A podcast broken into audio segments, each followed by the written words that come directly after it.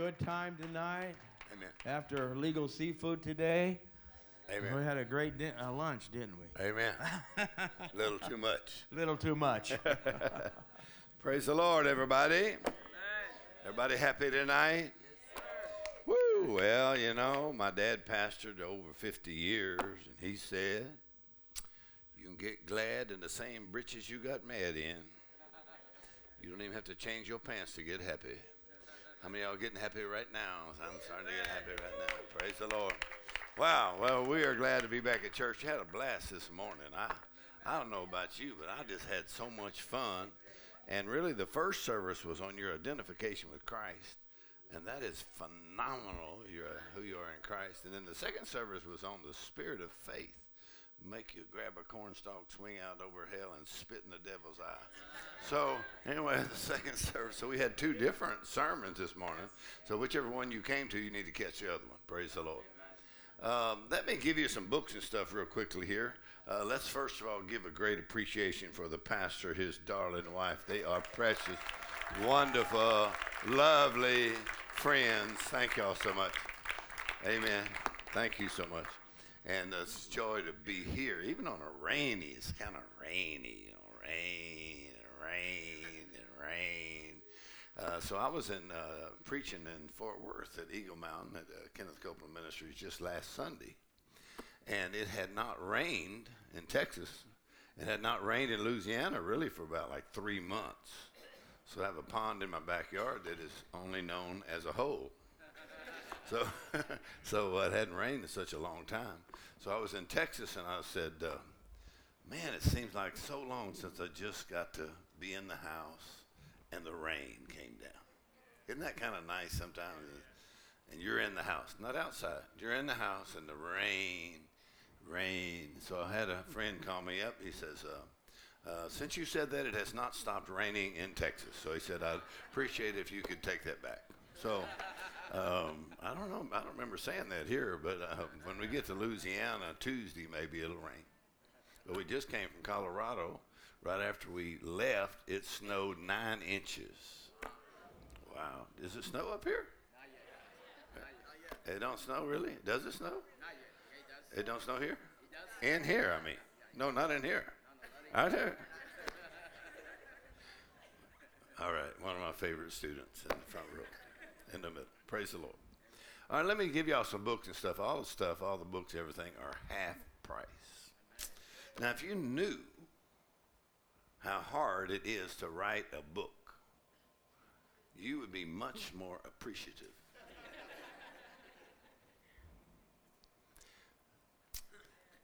Uh, are much more thankful. And uh, Thanksgiving's coming right up. Yeah. So, a couple of things the Lord said to me about Thanksgiving. He said, number one is there's no such thing as unspoken thanks. In other words, some people think they're thankful, but they never express it. So let's try it this way. No such thing as unexpressed thanks. All right, let's try that one more time. So you think you're thankful, but really you're unthankful because there's no such thing as unexpressed thanks. Let's try it one more time. Just say thank you. Ah, in other words, thanks must be expressed. All right?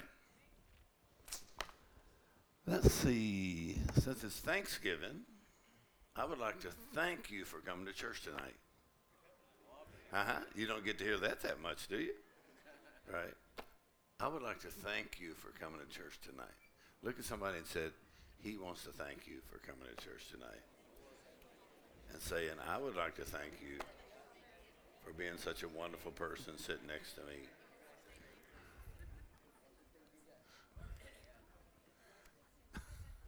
So there is a cure for being unthankful. You know what the cure for being unthankful is? Do without. You do without until you get thankful. All right, just a short little lesson for November. Anyway, uh, here's a few books here. All the stuff's half price. I'm going to give you some free ones to which you would say, All right, thank you guys. This is, so being thankful is not automatic. You have to be trained to be thankful. And y'all got kids? You have to train them. Say, say thank you. All right. Okay. I guess y'all didn't like that lesson that much. So, but say thanks anyway. So here's here's some books. Oh, my friend, come up here. Hey, do me a favor. I like that jacket there. Uh, yeah, you look you look pretty sharp there, brother. Look like like you could be the sports for ESPN anchor. Next time, next time Mikey fights, you know, we'll see if we can get on ESPN. You say, he hit him with a right, he hit him with a left, and, uh, that boxer's going to pay tithes on that money. So, right? See, he's a tither. So, uh, you see those books sitting on top of that table over there? All right, can you bring those over here? Thank you. All right, this book here is called How to Receive God's Extravagant Generosity.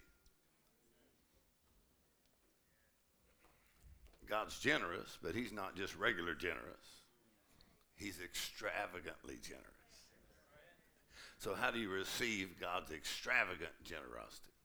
So, I, I got this book, and I was in a church in West Virginia and one night I just said, all the books are free tonight. Everybody get anything off the table you want and get it free. So they got everything off the table except for one book. this one here. Do you know why? Because this book is talking about giving. Ah. so I gave them everything, and they took every book but the one about giving. Interesting. Selfish little people. So,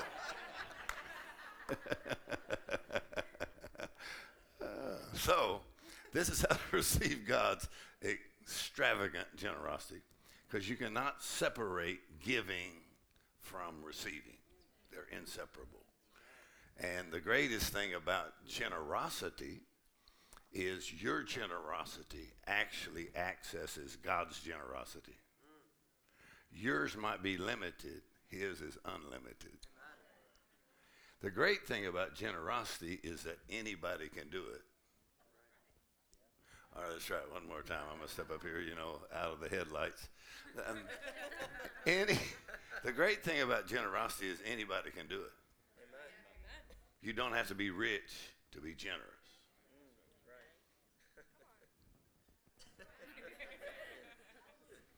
And actually, some people have more money than you, and they can outgive you, but they cannot outgenerous you. Boy, that is a good lesson. In other words, somebody may give more money than you, but God knows how much they got left. And God knows how much you spent on Disney World last year. you spent more on Mickey Mouse than you gave to the Lord. So, so to be generous with the work of God, your generosity is totally measured by your ability, which means you can actually out generous everybody in your section. Even though you didn't outgive them, you can out generous them. So there's something about generosity that reflects your heart. Your heart. How important is your heart? Well, that's the part that you receive from God with. Mm. So, Dad Hagin, Dad Hagin, a pastor friend of mine asked Dad Hagin if you were looking for a leader in your church, what would be the most important thing you would look for? What would be the most important characteristic you would look for in a leader? And Dad Hagin said, without blinking, generous. He said, because someone who is not generous will shut down the move of the Spirit of God. You understand what that means? Your generosity affects your heart, but it also affects God. And so your generosity doesn't just affect you financially, it affects you spiritually. Amen. Y'all still with me here? So if he's looking for a leader, the first thing he'd look for is what? Someone who's handsome. Come on. Someone who's smart somebody good looking, somebody who has drives a Mercedes. He said, I just I would look for somebody who's generous because a generous person opens everything up to God. Are y'all still here?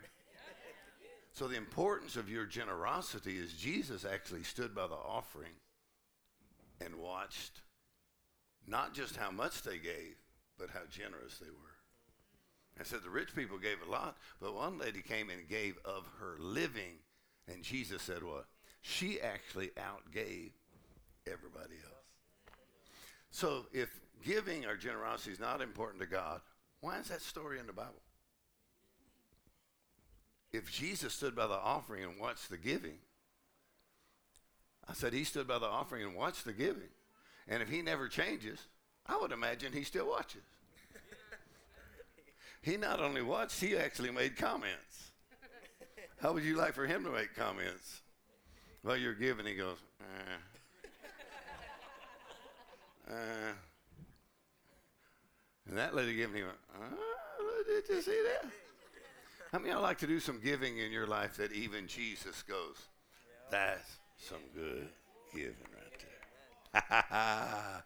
and once you get Jesus' attention with your generosity, y'all still with me? Then he's going to jump into the middle of every one of your needs and every one of your dreams because your generosity. So you have to train yourself to do what? Be generous.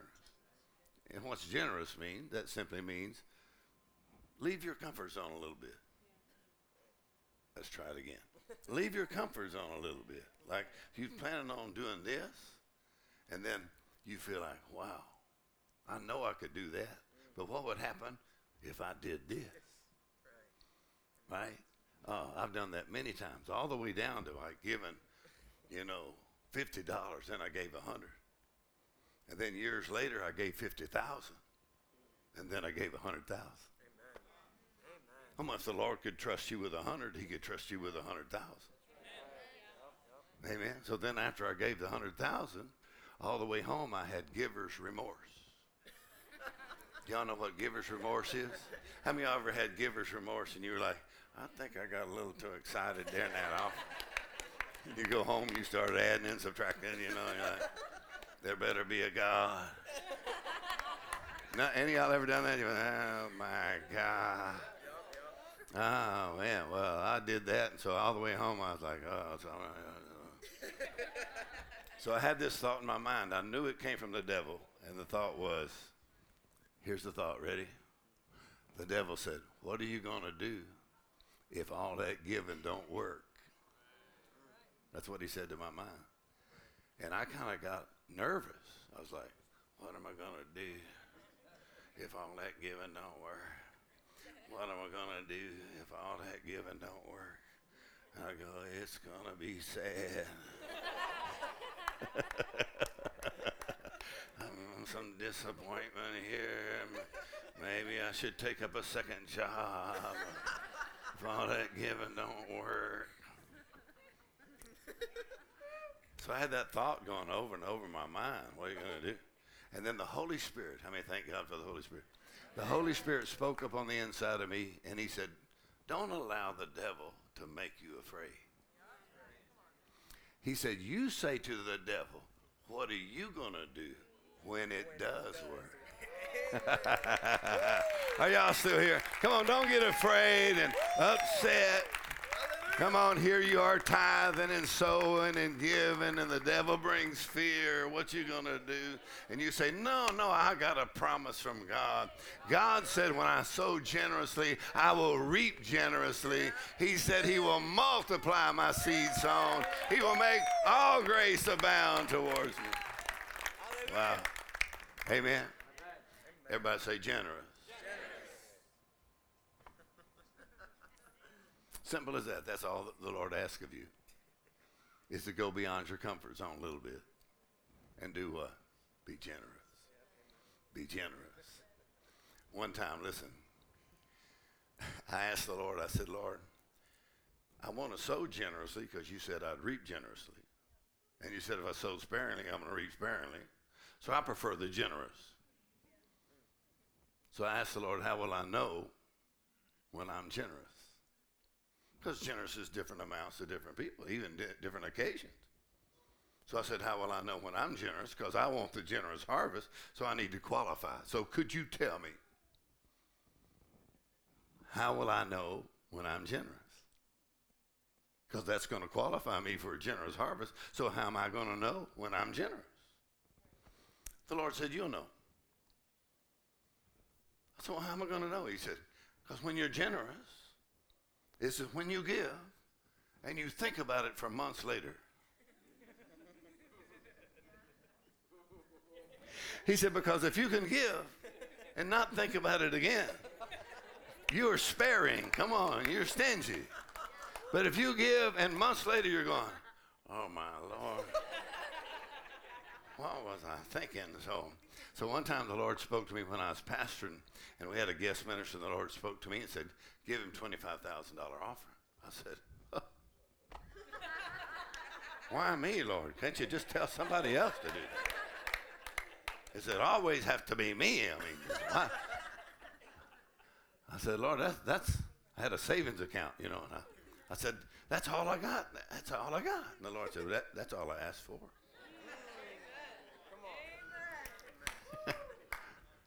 So finally, this guy was preaching, and I was like,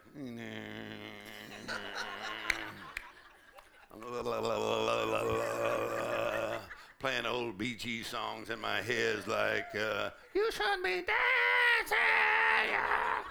So, trying to shut that voice out in my head. Have you ever tried to shut that out of your head? You're like, ah, staying alive, I'm staying alive. Have you ever had any old Bee Gees songs pop up in your head? You know, see what years you grew up in. But anyway, so. oh, Lord.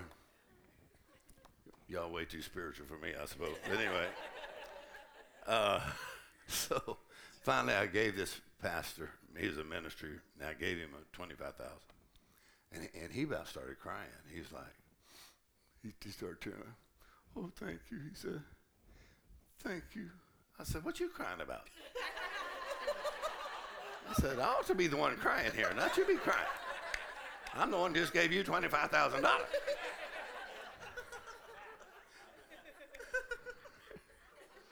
said, God bless you, brother. I said, okay, Lord, I obeyed you.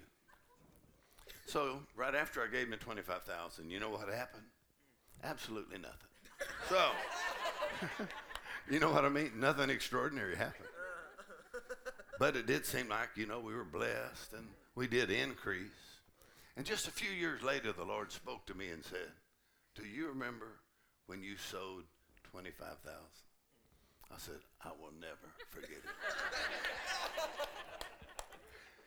How many like to do some giving that you go, I will never forget that moment? That's what you call generous. I said, I'll never forget it. And here's what the Lord said to me. He said, I want you to count up how much came in since you gave 25000 And I started counting this year, that year, that year, that year. I said, 25 million. In other words, I thought I needed the 25,000, but God opened up the 25 million. Are y'all still here? It's True story. So the Lord said to me, if your giving don't affect you much, neither will your harvest affect you much. Sometimes people say, I'm waiting on my harvest. and I say, you may have already got it, you just didn't recognize it. You went poof when you gave, and your harvest came in poof. How about that? Come on, but if you want your giving to go bam when your harvest comes in, it'll go bam. Are y'all still with me? In other words, you and I determine. Amen? And the great thing about it is wherever you're at, you just start right there. You don't have to say, well, I wish I had. You know, you could tell the Lord, Lord, if I had a million dollars, I'd give you half of it. What kind of deal is that? That ain't no deal. Look, if you gave me a million dollars, I'd give you half of it. Try it. So, so, so anybody would make that deal. God's not interested in what you do if you had a million. God wants to see what you can do with the hundred dollars you got. Come on now. In other words, with what you have, generous with what you have where you are. And listen, the Lord told me one time, He said, If I can trust you with money, He quoted Luke 16, then I can trust you with spiritual things. In other words, your giving is not just about money, your giving affects spiritually. That's probably the best thing about giving is it affects you spiritually. Matter of fact, you can give so much that you refuse to backslide. Let's try it one more time. Like you know, you know, like like you say, I just don't feel like I'm as close to the Lord as I used to be. I'm trying to falling away a little bit and don't love the Lord the way I did and don't read my Bible as much and don't want to go to church as much. Look, you can cure that. Give the biggest offering that you can give. Then you'll refuse to backslide. You'll say, I ain't backsliding. I'm going to stay around now. I gave so much money to the church. I'm going to have to go to church, see what's happening up there. Isn't that funny, huh?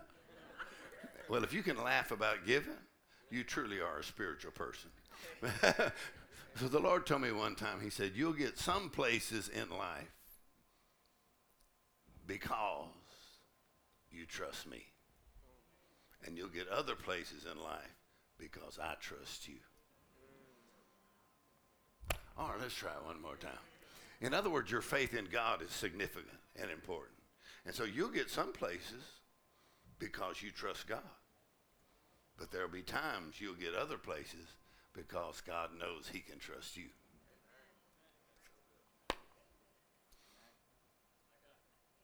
Y'all still here? One of the best ways that you can prove that you trust God is generosity. You're giving. One of the best ways that God knows He can trust you is what you do with your money. Hmm. The great thing about God is He can see. You can fool everybody else, you just can't fool God. I was at one of Brother Hagin's meetings sitting in the minister section years ago, and I was sitting next to a preacher, and I didn't even know who he was at that time. So I was sitting next to this other preacher. And so Brother Hagin got up, and he said, We're going to give an offering to Rhema. So it was Rhema night. So I had a savings account that had $12,000 in it. And I was believing for a 100000 in that account for the church. And then I owed a million dollars worth of bills. So I was, put money in savings. I got there and Dad Hagin, time for Rhema night. Well, I'd already written out my check for $5,000. I took it out of savings, so the account went down to 7000 But I got there and Dad Hagin said, whatever you was going to give, just double it. well, my hands started sweating a little bit, and I looked at my wife and I said, uh, you know, he said, well, you know, again, just double it. And uh, I already brought 5000 I mean, that's a pretty good kick in the pants. I mean, that's better than everybody in my section, probably. How many of you ever tried to convince the Lord how generous you already are? How many ever tried to explain to the Lord how generous you already are? That Lord, I'll tell you. So I was trying to help the Lord out in case he forgot. So so what should I do? Well, she said, well, just double it. I said, all right, let's do it. We'll grab a cornstalk, swing out over hill, spit in the devil's eye. if this sinks us, we're sunk already. let's go under with a holler, hallelujah. So, so, so I marked out the five and I gave the 10,000 and the preacher sitting next to me, he was peeking at my envelope. Have you ever peeked at somebody else's envelope? Don't lie. I see y'all sitting in here. This lady's the only honest woman here, and she goes, I peeked. I peeked one time. I didn't mean to. Don't know why I did, but I saw their envelope and I went, My God, is that it? So, so 50 cents. So, uh, so how many ever peeked at somebody's envelope? You're like, so he was peeking. I didn't know he was peeking. He told me later he was peeking. So afterwards, I met him and we became friends, still friends to this day. But he was peeking at my envelope. Well, he didn't know that was a pretty important moment for me because I gave the ten thousand. That left two thousand in the account. I was believing for a hundred thousand. I really needed a million, and now I had two. So I said, this account's going down slower than I thought. So it's going all the way down to two. and so I sold $10,000 and praised the Lord. And nothing happened the next month, the next month, the next month. But the third month, somebody came to our church and put $100,000 in the offering. It had never happened before. They just put it in the offering. I didn't even know they was putting in the offering. I was sitting in the office and I heard my secretary scream. well, in Louisiana, it's a snake in the house, you know, a rat or something. So my secretary is screaming, ah! it's true story. She came running down the hall to my office. Somebody gave hundred thousand dollars.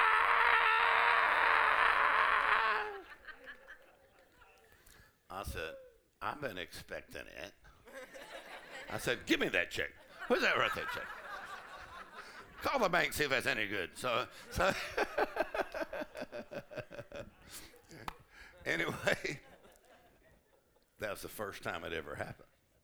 It wasn't the last time. It's happened many times. But after gave a hundred thousand, within nine months' time, that account went over one million dollars within nine months' time. Never happened before, but it's happened a lot since. So what happened was the, the increase and the breakout from doing what? Sowing. Everybody say sowing. That's when the Lord told me this. Your sowing will outperform your savings. Ah. In other words, we all trust our savings, but we should also trust our sowing. Matter of fact, the Lord said you'll get some things faster by sowing for it than you will by saving for it. All right, let's try that one more time. In other words, you got a dream, you got a desire, and you're saving for it. But there are times that your sowing will be multiplied so much faster than just your savings account. And you take Second Corinthians chapter 9 out and you start saying, Lord, I sow generously. Come on, I reap generously. I'm a cheerful, happy giver. Hallelujah. And God is able to make all grace abound towards me. I have all sufficiency in all things I abound to every good work. Come on, the money will come. The Lord is my shepherd, I shall not want. I do not lack for ability, I do not lack for opportunity. I never lack for money. I never lack for money. God opens doors, He opens opportunities, bigger doors and greater doors. He makes all grace abound. Everybody say, all grace. All grace. That means every favor and earthly blessing Woo! Go ahead and laugh a minute and say, huh? God said he loves. What kind of a giver? It's easy to be generous when you know this world is temporary. All right, let's try this side over here. I said it's a lot easier to be generous when you know your life in this world is very temporary. In other words, we brought nothing in. We ain't taking nothing out. So when you're a generous giver, God's the biggest giver. Let's try it again. Great thing about God is he can see, and he said he never forgets your labor. Come on. God never forgets. In other words, with God, payday may not always be on Friday, but He never forgets. He is arranging a harvest and a blessing that you say, I'm not sure how or when that's going to happen, but I believe God never has forgotten. He never will forget. He's the biggest giver. Amen. I said, He's the biggest giver. Amen. So when I was a pastor, I pastored 25 years, so great church in Louisiana. But When I was a pastor, If you can believe this, you probably can't believe it. But I had one man in our church that was a very rich man. He was the richest man in the church. And he was the biggest giver in the church. And he got mad at me. Can you imagine anyone ever having any reason to get mad at such a nice guy as myself? I'm kidding, actually. But I'm a pretty bold guy, you know. So this guy started cutting up, and he's the biggest giver, the richest guy in the church, and he kind of wanted to control too many things. He said, I want to do this, and I want you to do that. And I, I said, Brother, listen, you know, this is not a democracy here. We don't vote on stuff, you know. It's actually a theocracy. Amen. God's in charge. Jesus is Lord. So, I mean, you can't just give some money and then start telling me how to run the church. I mean, you just have to take a number and get in line. You ain't next. anyway, we had a few discussions. So finally, he just got mad. Well, he actually, I had him meet me in my office after church on Sunday, and I could tell he's mad. So he said to me, he said, How much money do you make? He asked me how much money I make. I said, Did you ask your dentist?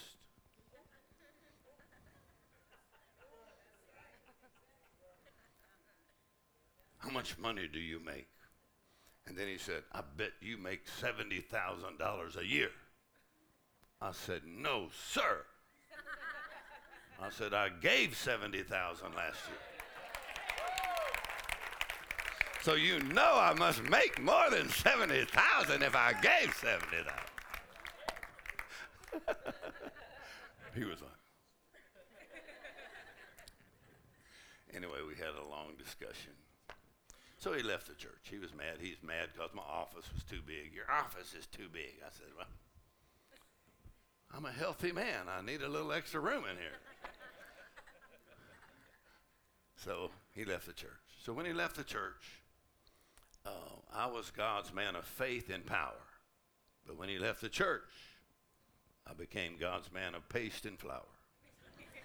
that means when he left the church, I was like, the biggest giver just left the church. I was just sitting in my office. Biggest giver just left the church. I got missionaries we pay. I got mortgage payment. I got stamp we pay biggest giver, just left the church. Now I just kept thinking about there went the biggest giver. You've lost that money feeling. Now it's gone, gone, gone. Whoa, whoa, whoa. Bring back that money feeling. I don't know what song is that anyway, but that's another one of them worldly songs. So, uh, so uh, biggest giver. hey, these are all true stories.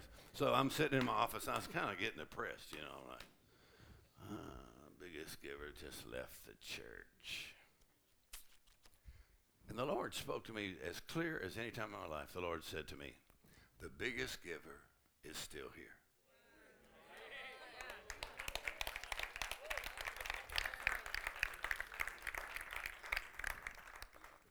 You know what I said? I said, I'd like to know who it is because I get the printout every week and it, he's it.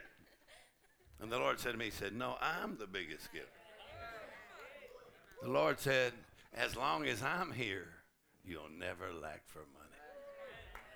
Woo! I started getting happy. Come on.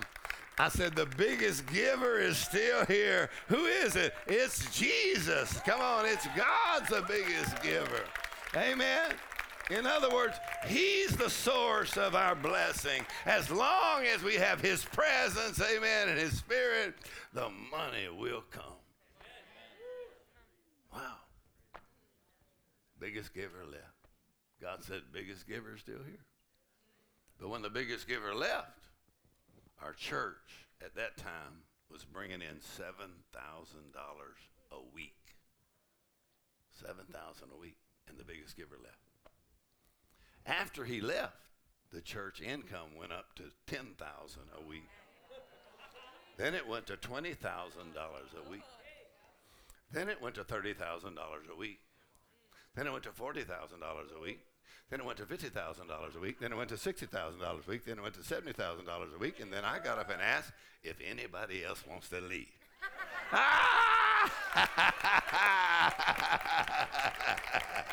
ah, come on, man. We are free from the fear of lack. Come on, from the fear of man. Come on.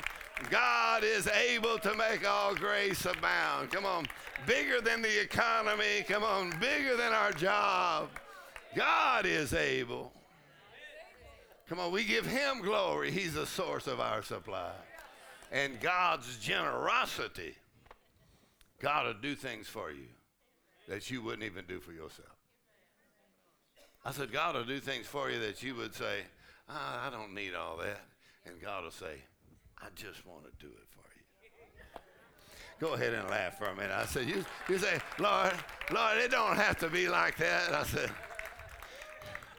so I study in the goodness of God. When you say the Lord is good, and I say, Lord, I knew you were good. I just didn't know you were that good. Are y'all still here? Sometimes you say, the Lord is good. But when your dreams start coming to pass and the blessing of the Lord multiplies, you say, Lord, I knew you were good. I just didn't know. Please forgive me. I didn't know you were that good. Come on, lift your hands up and thank God. Say, Lord, I knew you were good. I just didn't know you were that good. Go ahead and laugh for a minute. Say, ha, ha, ha.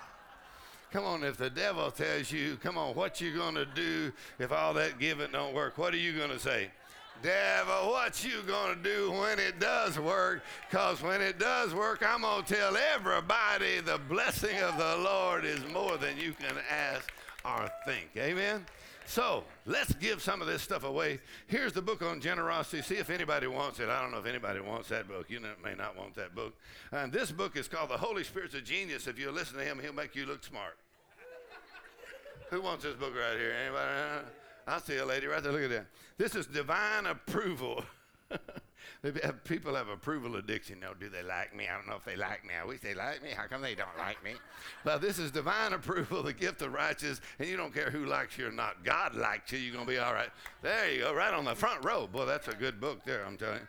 This is Trina's book called God's Healing Word, which is how to take the word like medicine. See that lady? I saw her hand go up real fast there. This is called The Secret Power of Joy, the joy of the Lord. Can you catch it? Whoa, whoa, man. You must play for the New England Patriots.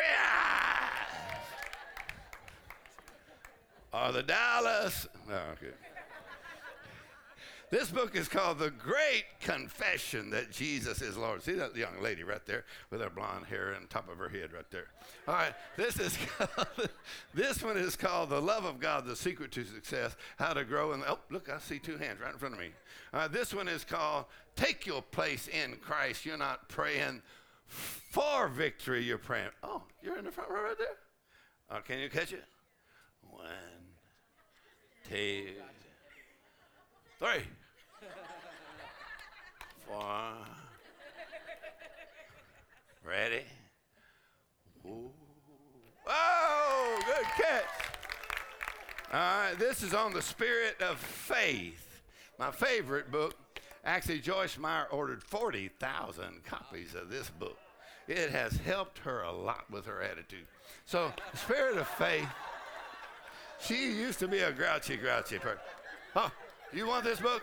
All right. You see that man over there with that gr- brown sweater right there? Yep. Don't give it to him. Listen. no. no, go get another one and give it to him. That guy right there. See him? Okay. go get him one. I'm going to give this one to this lady right here. Yeah, go out back.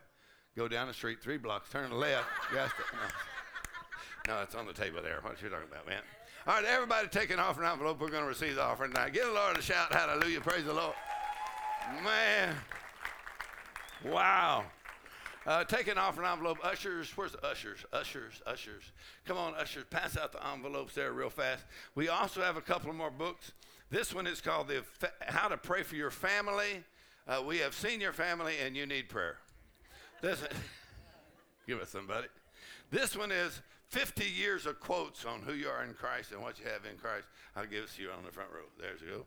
And then this is CDs, the bloodline of a champion, ever, ever CDs on uh, the blood of Jesus. Slap that chicken. Hallelujah. give that somebody. And then uh, this is God's healing word by Trina. CDs. You have a CD player. All right. Here you go. I'll pass over while you're resting. Amen. Now, if you don't have a CD player, download the Mark Hankins Ministries app look at the uh, look at the wall up here, because if you don't want to give by check or you give by cash, look at the wall. It tells you how you can give on the app. Can you give on the app? I don't know, but you can give on markhankins.org, or you can text to give. I personally do not know how to do any of these things. I am 70 years old. I do a thing called writing checks. So if you're writing a check, make it to MHM or Mark Hankins Ministries. If you're giving my credit card, I think you could do that on your envelope. And so when you're sowing and you're giving tonight, it goes towards the Word of God growing, multiplied in, right now, 32 different languages. Amen. Amen. Which we just did the language of Farsi for Iran, Iraq. And it's already been distributed in Iran, Iraq, and then went to Istanbul and had a big meeting just a few months ago. So the word is working. Everybody say the word's working. Amen. And you and I are in charge of uh, distributing it. Amen. Giving. So you're giving tonight and tomorrow. We'll go towards that. Praise the Lord. All right? You can give on the app. So you download the app. The app is free. All the messages on the app are free. App is free. TV programs are on the app. You can go to the app, get that free, listen to any message 24 hours a day, and drive your husband or wife crazy. But uh, we were just in Eagle Mountain at uh, Brother Copeland's ministry at, huh? Eagle Mountain. Eagle Mountain. What did I say? Eagle Mountain. Pastor George and Terri Pearson. Do y'all ever watch the Victory Network? We're on there five days a week. So we were just preaching there last Sunday. Pastor George and Terri said the app, our app, saved their life. They said there was at least three months that we listened to your app every day, all day long, and it saved their lives. Primarily, they're studying on their identification with Christ. Amen. Praise the Lord. All right, y'all ready to give? All right, take your offering in your hand. Let's pray together. Father God, we thank you for a whopper of a harvest coming in. We sow generously, we reap generously. I thank you for your blessing upon this church, this ministry, every other pastor, every other minister, every job, every family that we are blessed so we can be a blessing. Thank you for supernatural increase, the increase of God. Thank you, Lord, you multiply our seed sown and you make all grace abound. We're careful to give you the praise and glory for it in Jesus' name. And everybody shout hallelujah. Amen. Hallelujah. God bless you as you give. Praise the Lord. Hallelujah. Amen. Go ahead, Trina. Amen. It's good to be here. Good to see you. Why don't you look at your neighbor and say, Welcome. Have a good time tonight. We're glad you're here. Yes. Amen. Thank you. How many visitors we have in the room? I'm I'm one. You're you're yeah. Praise God. Okay, that's the first time you're a visitor. Now we're all regulars, right? We're good friends. Amen. So glad to be here with you. Amen. This is a divine appointment. It'll never be this way again. God has something special for us. He sends His word, and we already heard a good message, didn't we? Amen. This morning I mentioned Galatians 2:20. I'm going to do it again. Is that okay? I have been crucified with Christ. If you know it, say it with me. Nevertheless, I live. Yet not I, but Christ lives in me. And the life that I live in the flesh, I live by the what? Shout. By the faith of the Son of God who loved me and gave himself for me. Praise God. You know what Jesus did in his life and how he lived so successfully? He obeyed everything the Father said to do and made it all the way through the cross and resurrection, ascended and sitting down. He did it by faith. Amen. He did what God said. He knew the Word of God. He obeyed that. He obeyed the Spirit of God. He stepped out, and the power flowed when it, when you, you know, he made a demand on it. That was his faith. And guess where He is? He's in us. Come on, is Jesus living in you? Yes, and are you in Him? We are one. Hallelujah. 1 Corinthians 6 17 says, He that is joined unto the Lord is one spirit. Woo! That means His faith is your faith. Amen. Romans 12, 3, it says, Everyone has been dealt a measure of the God kind of faith. So say, I got faith. I got faith. Amen. Stand up on your feet because we're going to sing faith. Because with our faith, we can move whatever it is that's standing in the way. You might want to identify just one mountain and go for it. And then get the next one. Go for it. Praise God. How many have some mountains standing in your way? You got some word to speak? Hallelujah. Go ahead and kick that song on. And we're going to sing together, I think. Here we go. Here it comes.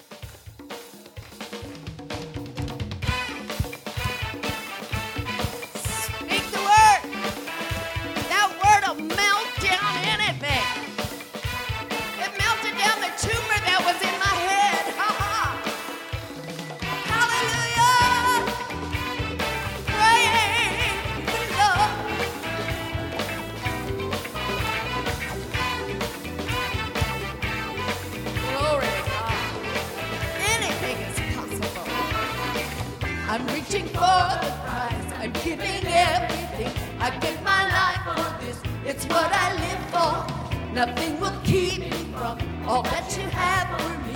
You hold my head up high. I live for you. Greater is He that's living in me than He that is in the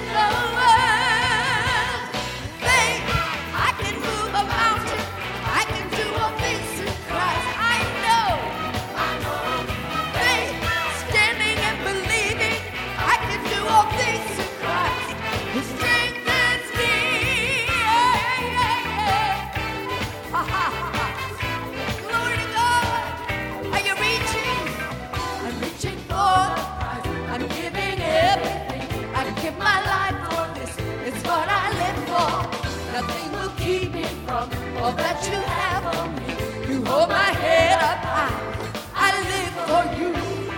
Greater is He that's lived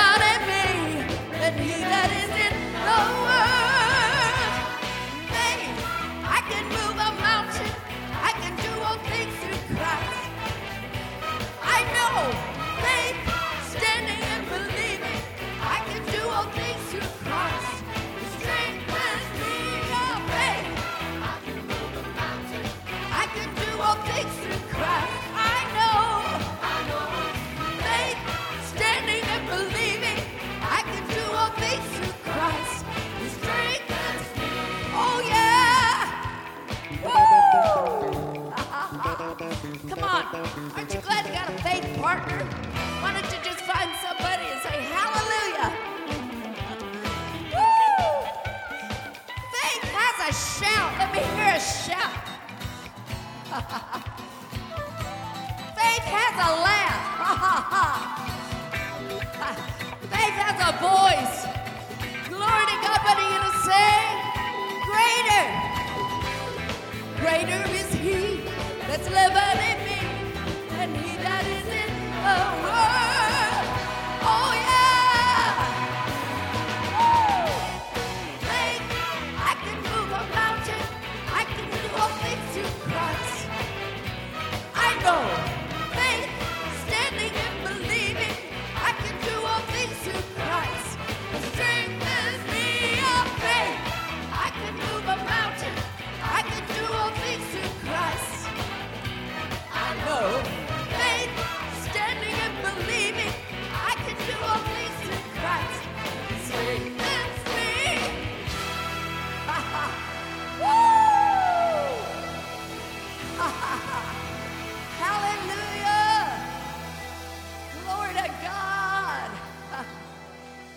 say, sing it one more time?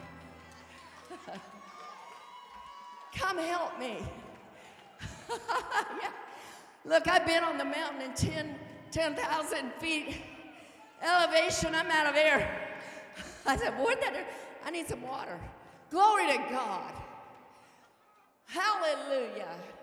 I can do all things. Is that what you say? What do you say when you're getting up ready to box? Let me hear you. I can do all things. I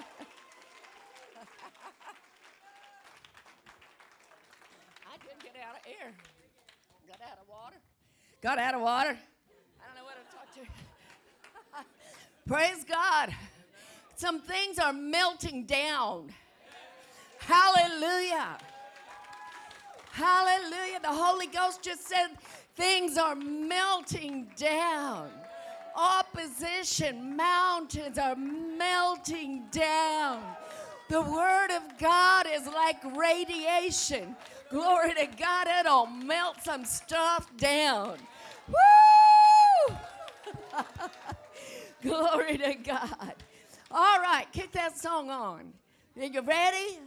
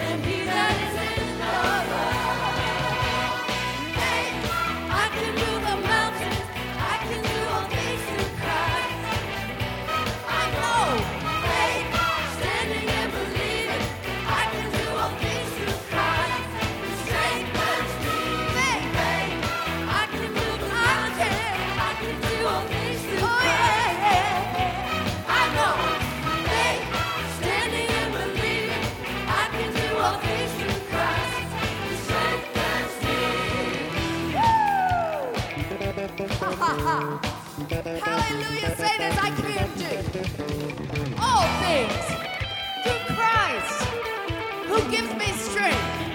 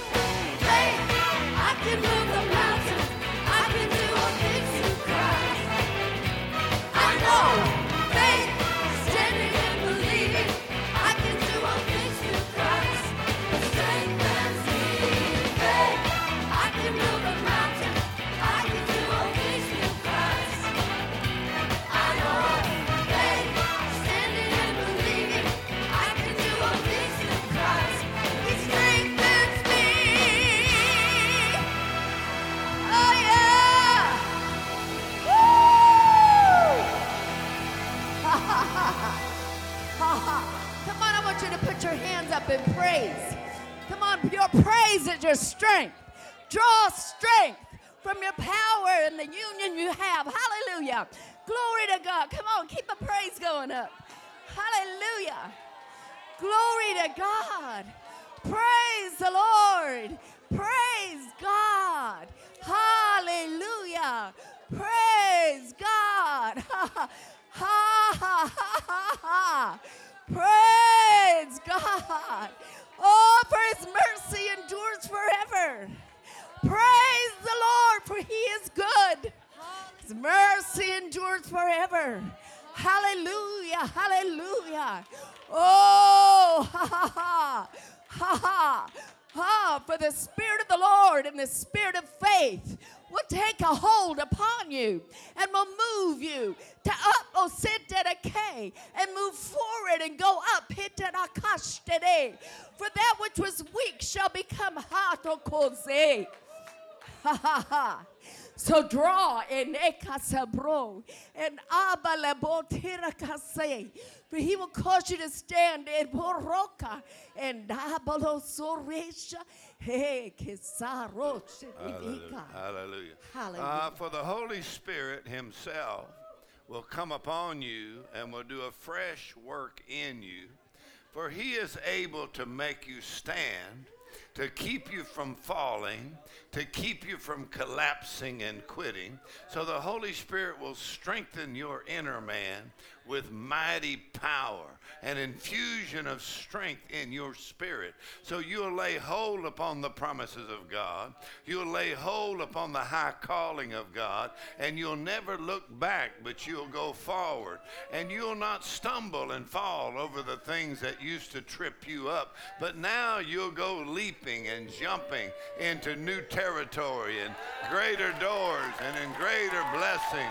Ah, for it is it's not by your might or your ability, but it's by my Spirit, saith the Lord. So receive the Holy Spirit and yield to the Holy Spirit, and a fresh anointing shall come upon you even this night, and you'll take giant steps to go into the blessing of the Lord and new new doors and new opportunities by the Spirit of God, and you'll be strengthened with mighty power, saith the Lord. So yield to the Holy Ghost and be filled with the Holy Ghost. Hallelujah. Well, lift your hands and thank God for that. Thank you, Lord. We yield to the Holy Ghost. To be filled with the Holy Ghost. As you're filled with the Holy Spirit, you'll be clothed with Christ. And and he will osto and he will speak a la voz de mm. keshta and he will stretch forth his hand. And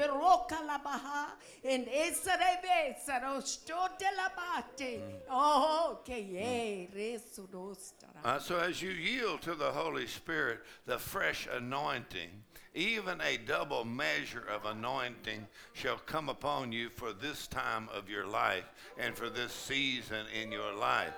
And the Spirit of God shall enable you to fulfill all that you've been called to do, things beyond what you could even ask or think. Even the dreams that have been given to you, those things too shall come to pass.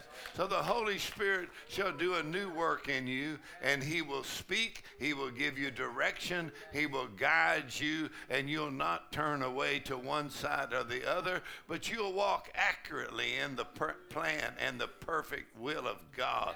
Walk accurately in the the steps that He has prepared for you, unafraid and no fear of failure and no fear of man. For the Holy Spirit shall give you not only new strength, but great boldness as you speak the Word of God. And He'll bring fresh revelation, and your walk with the Lord Jesus shall be closer and dearer than ever before in your life. He'll bring you into His presence, and there He shall do that work in your spirit. And there He'll open up and and give fresh revelation, and mysteries shall unfold before you, and the word shall unfold before you, and the simplicity of the gospel shall be made clear. And then, when the times that you could have fallen and the times that you could have gone astray, yet now you're strengthened, and you'll run your race, and you'll finish your course, and you'll finish your course with joy, and do all that He's called you to do. So do not be silent, but go ahead and rejoice and laugh in the face of the enemy.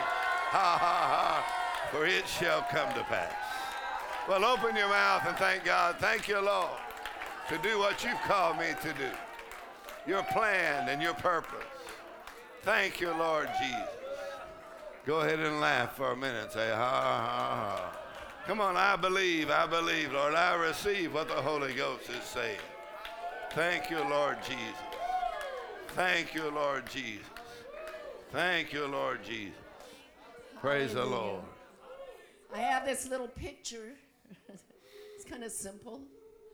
But as we wait in the presence of the Lord, you know, He said He, he renews your strength so you can mount up with wings like eagles. And I, I just saw Superman.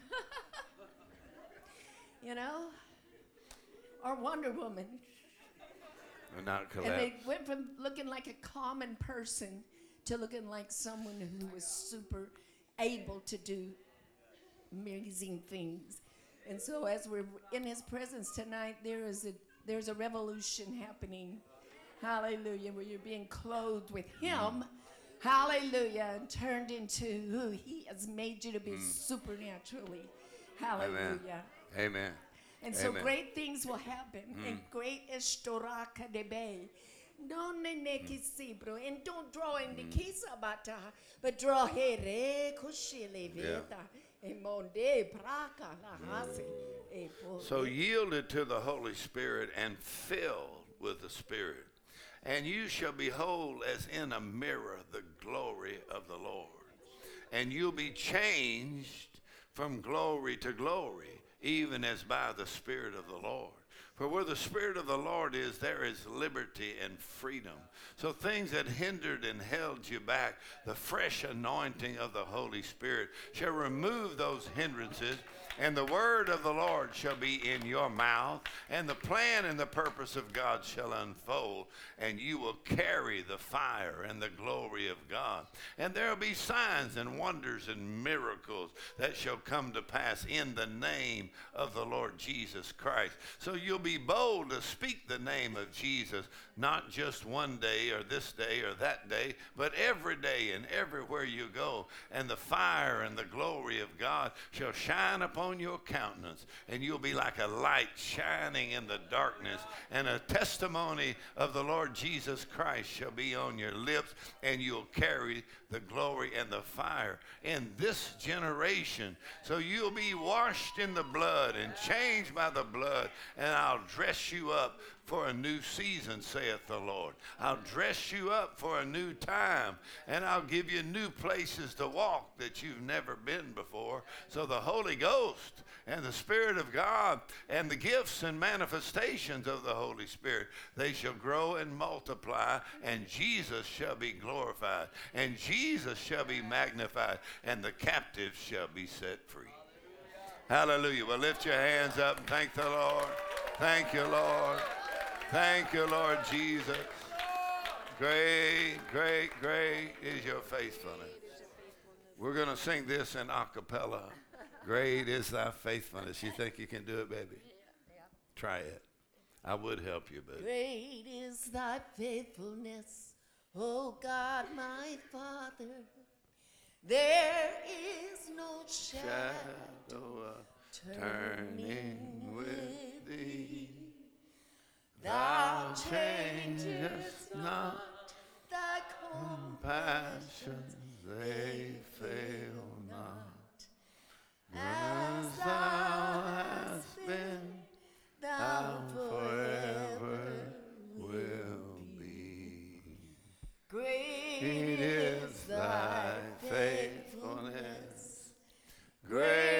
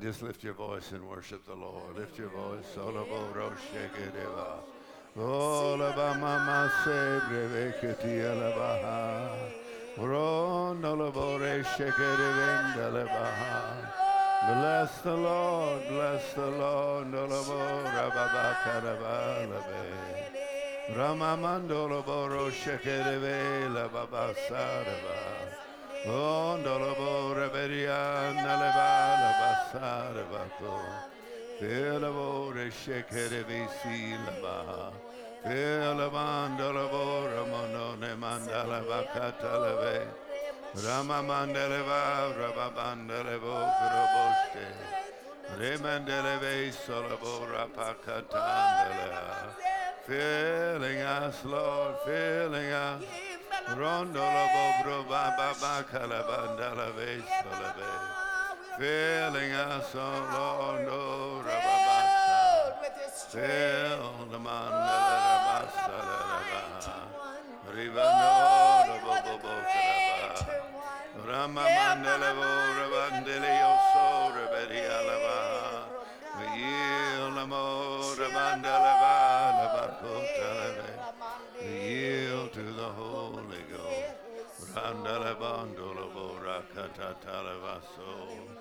Oh, to be filled and filled again. Fill and fill again. Bone matokustele. Ora matokustele. Brapashe prevesaraba. Fill and fill again. Fill and fill again. Oh, nolobo remandaraba. Come on, let that river flow out of your belly. Ready, ready, salamando. My spirit by the Holy Spirit. My spirit by the Holy Spirit. Rende sokola alama. My spirit by the Holy Spirit. Orondolobo, my spirit prays. My spirit talks to my Father. My spirit prays. Solobo sebrebea. My spirit prays. Sokona. Regaderi alabara regadondolo bobo bondalaba. Bless the Lord. Magnify the Lord. Let us exalt Thank you, Lord. Thank you, Lord. Hallelujah.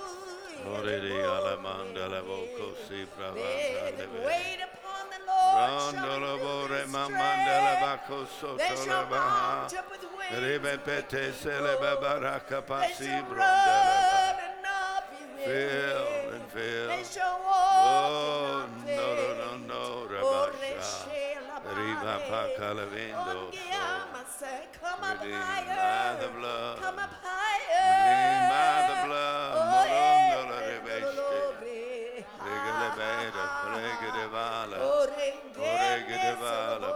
mandala ba robota. Thank you, Lord. Thank you, Lord. Hallelujah, hallelujah, hallelujah, hallelujah. Praise the Lord. Everybody say, Thank you, Lord, for the Holy Ghost. Hallelujah, hallelujah, hallelujah. Thank you, Lord, for the Holy Ghost. Praise the Lord, praise the Lord, praise the Lord, praise the Lord. Amen. You can be seated if you want to. Praise the Lord. The Apostle Paul talked about praying in the Holy Ghost. And he talked about building yourself up on your most holy faith, praying in the Holy Ghost. Anybody here believe in praying in the Holy Ghost?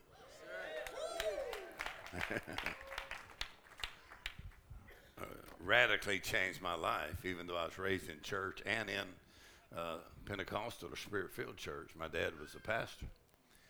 Uh, but I never was filled with the Holy Spirit. I never did pray in other tongues until I was 17. And I had a lot of people praying for me.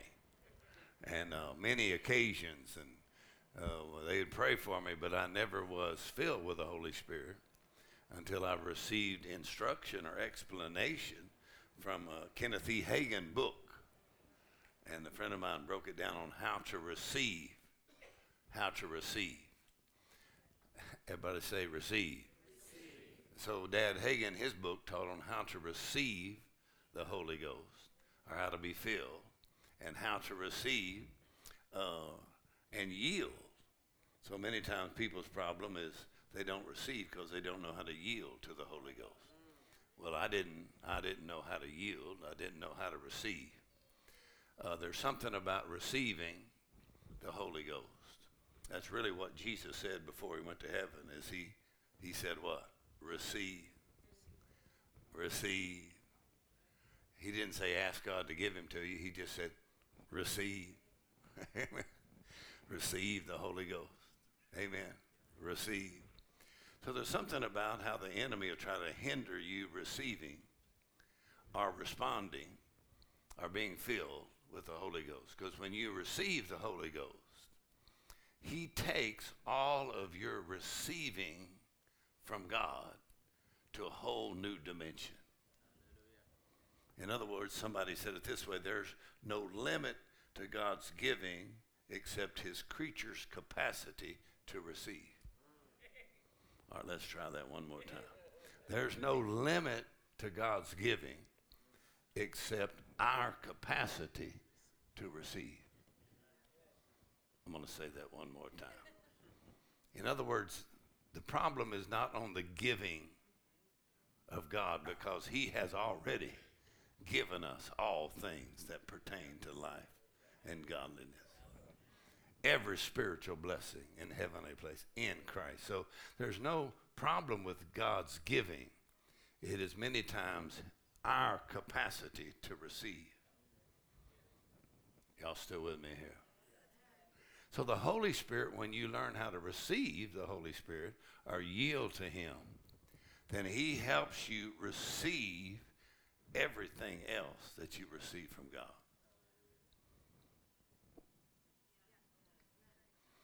Actually, one time I was studying the scriptures and I asked Jesus, why did he preach so long? Because I grew up in church and long sermons just totally wiped me out. I was like, please, Lord, somehow, let this somehow come to an end. But the sermon, even the preacher would lie and say, I'm just about to close. What a liar he is. He ain't going to close. It's another lie. And he would go another 30 minutes. so I was studying Jesus and I said, Lord, why did you teach so long? That he taught so long that it says the people would have fainted if he hadn't have fed them. So Jesus could teach a long time. Amen. Jesus was a teacher or a preacher, but he did both. But Jesus was teaching. So I said, Lord, how come you were teaching so long? And here's kind of the way he said it to me, and maybe you can catch the way I heard it. He said, I was teaching because when I was teaching, I was never working on the giving part of God. I was never teaching long to get God to give. He said, because God's always giving. So I was not teaching to get God to give healing or anything else. He said, I was teaching on man's ability to receive. Because you can make certain adjustments in your thinking and in your talking and open the doors wide and receive from God. You can make an adjustment just to move from the intellectual to move to the spirit because God is a spirit. And Paul said, When I pray in the spirit, my spirit prays. Amen. And boy, your flesh may fight you and your intellect may fight you and the devil may try to block it. But when you open up your spirit, man, and you hook your tongue up to your spirit and you start praying in the Holy Ghost, my spirit by the Holy Spirit within me prays. I just bypass my mind. I bypass my intellect. I bypass my feelings. I bypass my circumstances and I let the river of the Holy Ghost come flowing right out of my mouth and lift me out of the natural and put me into the realm of the supernatural, in the realm of God, in the realm of the Spirit. And there's joy over there, and there's love over there, and victory over there. Everything happens in the realm of the Spirit with God. Amen. God is a Spirit. Amen. So Jesus said, My words are spirit. My words, Jesus said, my words are not natural things. My words are spirit and they are life. Amen. In other words, the Bible is the broadcasting of a spirit. And the Bible says the natural man receives not the things of the Spirit of God. 1 Corinthians 2:14. He said, You receive the Holy Spirit so you can know the things freely given to us of God. He said, But the natural man receives not well, that's a problem, isn't it? The natural man, what? Receives not. Doesn't mean God's not giving it, just he can't receive it. The natural man receives not. Doesn't say bad man. Come on. You don't have to be a bad person. Just stay in the natural. Y'all, Stewart, just live in the natural. You won't be able to receive. What's the word natural mean? Well, the word natural there is the Greek word that means uh, psychology or the psyche, the soul. In other words, the natural, one translation says the man of the highest intellectual attainments is not granted access to the things of God. That means you're not a stupid person, you're just an intellectual person. You live by your thinking, your reasoning, and by your five senses. But once the Holy Ghost comes upon you, He will make you lose your mind and get the mind of Christ. Come on, the anointing will come on your mind. Come on, and you'll think different, you'll talk different, you'll act different, you'll respond different because you're filled with the Holy Ghost. Hallelujah. Thank God for the Holy Ghost. Come on, take a little praise break. Thank God for the Holy Ghost. Thank you, Lord, for the Holy Ghost. Thank you, Lord, for the Holy Ghost. Amen. Thank you, Lord, for the Holy Ghost. Thank you, Lord, for the Holy Ghost. Come on, where would I be if it were not for the Holy Ghost? Thank you for the Holy Ghost. Amen. Thank God for the Holy Ghost. Praise the Lord. All right, sit back down, sit back down. Amen. And so I was 17, I saved. I mean, I loved Jesus. But I didn't get filled with the Holy Ghost until somebody said, here's how you receive. I, I was on I was on AM and the Holy Ghost was on FM. Amen. He was broadcasting, but I just wasn't receiving.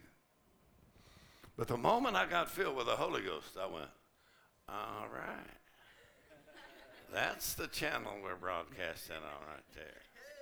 Amen. That's the spirit. Come on. The natural man receives not the things of the Spirit of God. he says, and uh, to the natural man, they're even foolishness. He said, because they must be spiritually discerned. Everybody say spiritually discerned. All right, you see the word spiritually discern. He's really saying between the psuche, the soul or the mind or intellect, and then to receive from God, you have to receive spiritually. So the Greek word for spirit is the word pneuma. Pneuma. P N E U M A. Pneuma. Jesus said, God is a pneuma. Paul said in Hebrews 12, he said, and God is the father of pneumas. In other words, what puts man in the class of God. Come on, when God said, let us make man like us in our image. In other words, we're different from the animal kingdom, different from the plant kingdom. We were created in the class of God, and He gave us dominion so we could walk with God, talk with God on God's level, receive from God, fellowship with God. Come on, He made you in His own image. And when you got born again, you're a new creature in Christ. And what happened is your spirit is joined to Christ. Not your head. Come on not your emotions, not your intellect, not your body. Come on now. You're going to be confused all of your life if you get your identity just out of your body. Come on. Yeah. Especially if you were cute when you was 20, you better take pictures because when you get to be 70, you're going to be totally depressed. Amen. Amen. Because you're going to get that furniture disease. Come on, that's where your chest drops to your drawers. So I'm just telling you, your, your body, come on now. How many glad you're more than just a body? Come on, you're a spirit made in the image of God. I'm a spirit. Come on. And when your heart stops beating and you take your last breath, your spirit will jump out of your body and fly all the way to heaven. I'm telling you. Woo, man. Your spirit, come on. That Paul just said you're absent from the body. You're present with the Lord. Let's try that one more time. Come on. For the Christian, there is no fear of death because you ain't never going to die. You're just going to go absent from your body, present with the Lord. Amen. But just you're a spirit means you don't have to wait until you die. Let's say it this way. I said, you don't have to wait till you die. Or let's say it this way when you get to heaven ought not be the first time you've been there. All right, let's try this side over. In other words, come on, the day you actually enter into heaven, that ought not be the first time you've been there. Because when you got filled with the Holy Ghost, the same Spirit, I said the Holy Ghost moved on the inside of you. Woo! Come on now the same spirit that raised Christ from the dead.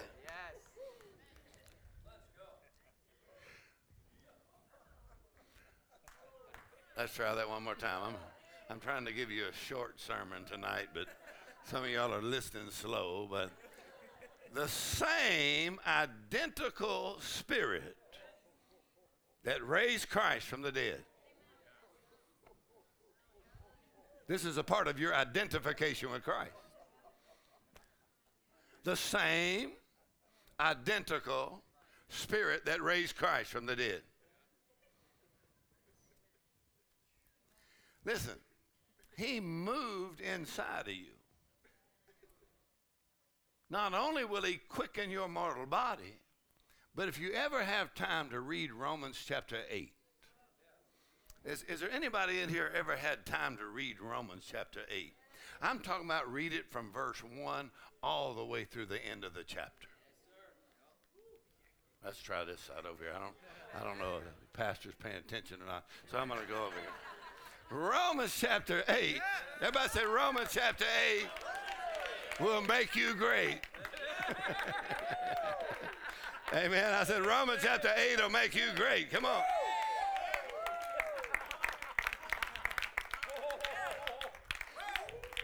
So if you read Romans chapter 8, we just quoted Romans 8 11. Same spirit that raised Christ from the dead dwells in you quickens your mortal body. In other words, the anointing will get in your bones, get in your blood, come on, get in your lungs, get in your heart. It'll drive sickness out of your body.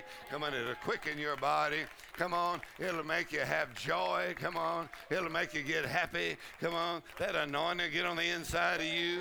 You don't need cocaine, marijuana. You don't need none of that stuff, man. All you need to do is be filled with the Holy Ghost. You get filled with the Holy Ghost, amen. Don't need no drugs. I got the Holy Ghost. I got the Holy Ghost. Man. I got the Holy Ghost. Excuse me, I got the Holy Ghost.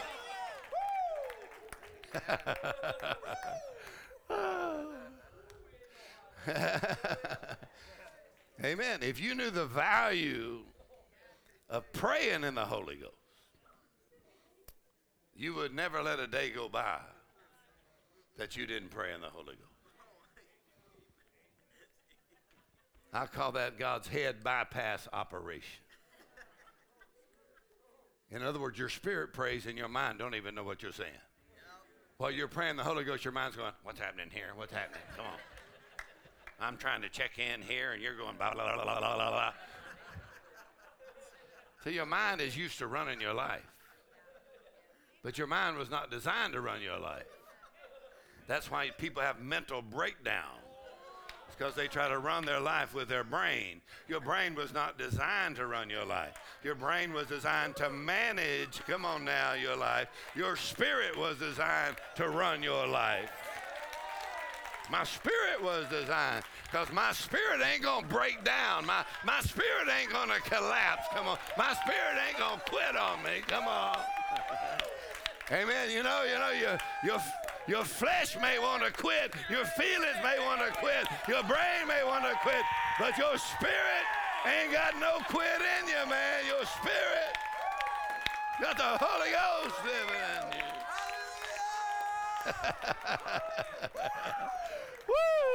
Woo! Amen. Everybody say, I am a spirit. I have a soul. I'm just staying in this body. Come on, the real me. I'm a spirit. The real me is looking out of my eyes, looking at you. But I can't see you, but I see your body. And my eyes, come on, but the real me and you can't see me, you just see my body. That's just a house I'm living in for a short period of time, but one day I'm moving out of this little house here. Woo! That, that Jesus abolished. All right, let's try it one more time. Jesus abolished death. Well, I feel like slapping somebody already. Come on.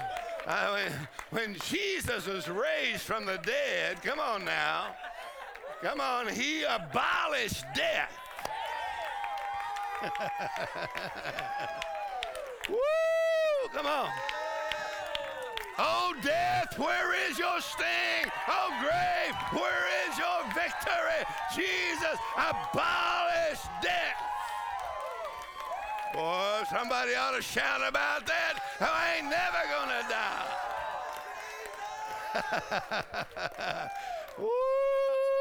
Sit back down, sit back down now. That's in 2 Timothy chapter 1, verse 10. That Jesus de- abolished death, destroyed him that had the power of death. Y'all listening? Listen, listen. Everybody say Jesus. He abolished death. Listen now. And he brought life and immortality to light through the gospel. All right, let me just talk this out over here. Jesus, when he was raised from the dead, he conquered death, hell, and the grave. But when he was raised from the dead, now, I don't know if you have the Passion Translation, but you read it later of, of, of uh, 2 Timothy 1.10. 2 Timothy 1.10. He abolished death, and the Passion Translation says, He obliterated death. Are y'all still with me here? Dismantled death. Obliterated all of its effects in our lives. Go ahead and just laugh a while. Come on. I have no fear of death in any form, physically or any other kind of death, because I have eternal life. He brought life and immortality. Whoa, life. oh! Come on, this is what's called good news, man.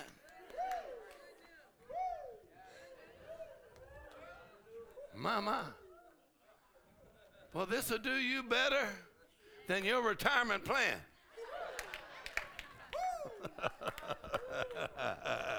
Woo! Because when you made Jesus your Lord, He gave you life, eternal life, immortality, means a life that cannot be touched by death in any form.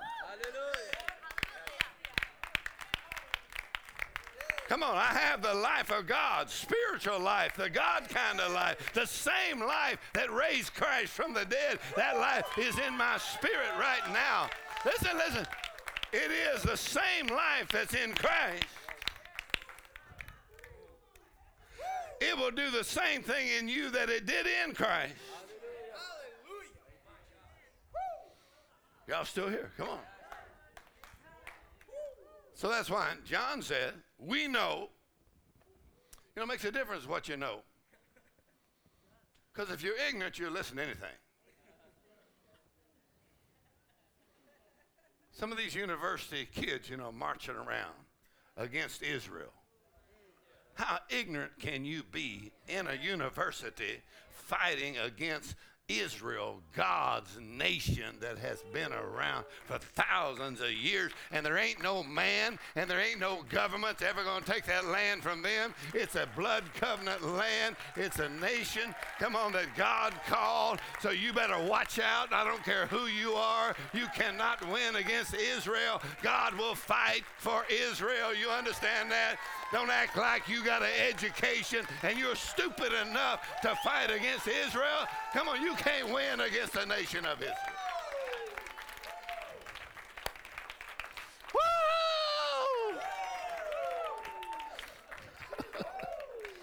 Come on, I was around in 1967. Huh? What was that like, the Six Day War? Come on, 1967? When five nations came against one little tiny speck of land and said, We'll destroy you and throw you in the ocean. And within, what was it, six days? In six days. Sit back down, sit back down. Come on, we know wars that last for years and years and years and years and never come to an end. But in six days,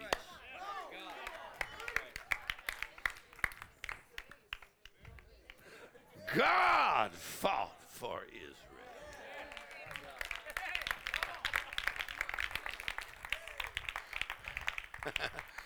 I was in Israel in 1970 when I was a senior in high school. 1970, me and my dad went to Israel on the way to go into East Africa for missions work. So we stopped in Israel and we didn't know that that was the uh, third anniversary of the Six Day War. so, what happened? We're down there, you know, at the old temple wall, and they're starting to celebrate when the nations came against them. And God fought for them. Many testimonies of how God fought for Israel in a six day war. So when they came into that big square, then they came dancing, dancing, running, shouting, circling, dancing, dancing, celebration going on because God fought for Israel a six day war.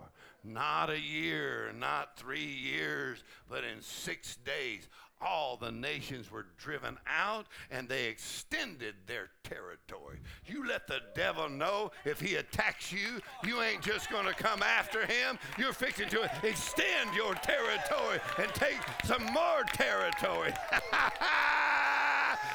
I'm fixing to take some more territory if you, you don't like that. Woo!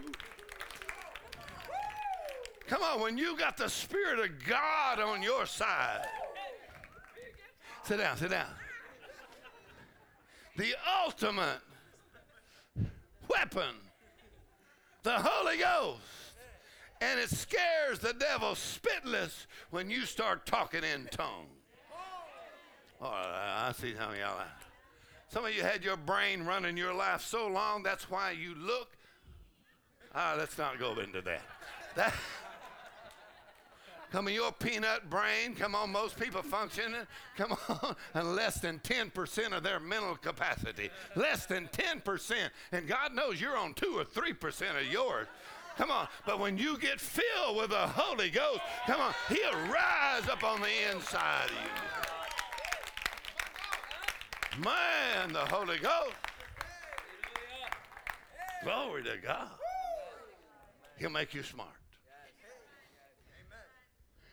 Sometimes people do something, they ask me about it, I say, You talking to me? I thought you had the Holy Ghost. Huh?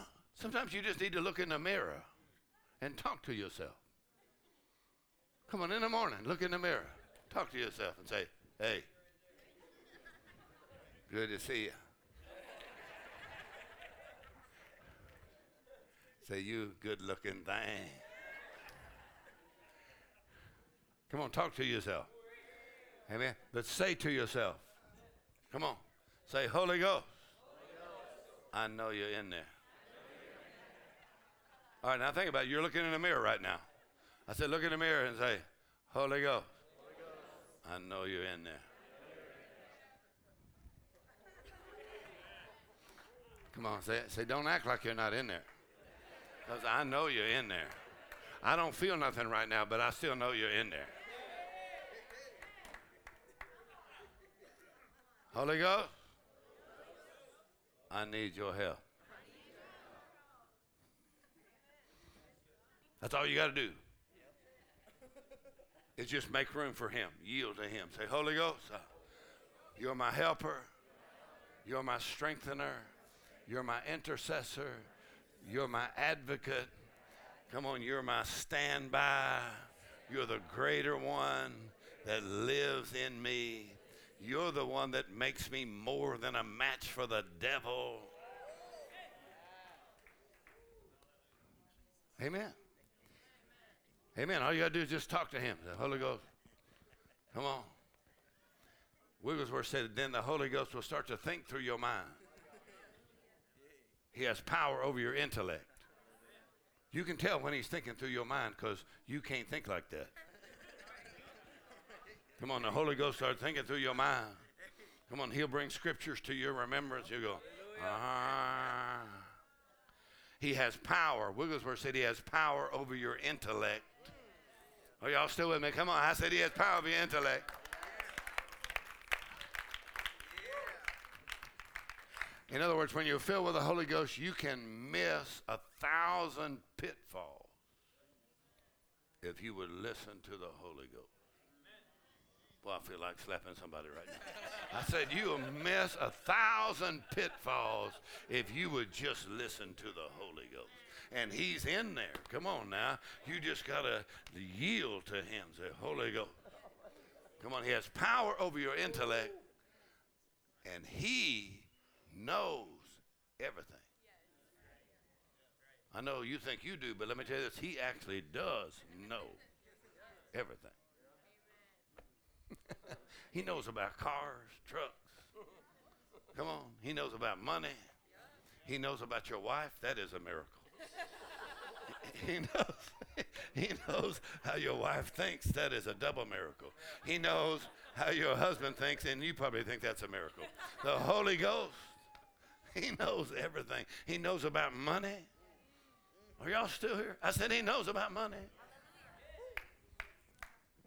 Amen. Dad Hagin said the Lord told him, if you'll be led by the Holy Spirit, I'll make you rich. He said, I'm not opposed to you being rich. I'm opposed to you being covetous. You know what that means? Get all you can, can all you get, and sit on the can. Come on. But if you'll be generous, God's not opposed to you being rich if you just be generous. Amen. Amen. I saw where Paul and Timothy, he had to talk to the rich people. I read that years ago. And I said, Paul's talking to the church people. He said, talk to the rich people. And he said, God gives us richly all things to enjoy. Oh, y'all, y'all getting quiet now. Come on now. I had to change my thinking. Come on now. Frugal works at Walmart. Frugal don't work at church. People say, I'm frugal. No, you're a tightwad. You're stingy is your problem. No, but, but God's generous. Come on now. You little tightwad. In other words, you shut down all of God's generosity with your peanut thinking. That's where you shut it down. That's right. But when you're filled with the Holy Ghost, you can't get a stingy Holy Ghost.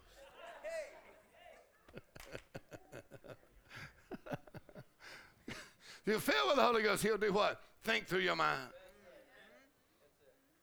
Speak through your lips. He has power over your voice. He'll take the whine out of your voice. He'll take the victim out of your voice. And he'll put victory in your voice. You know, sometimes Christians, even though they're speaking the word, they have a little bit of whine.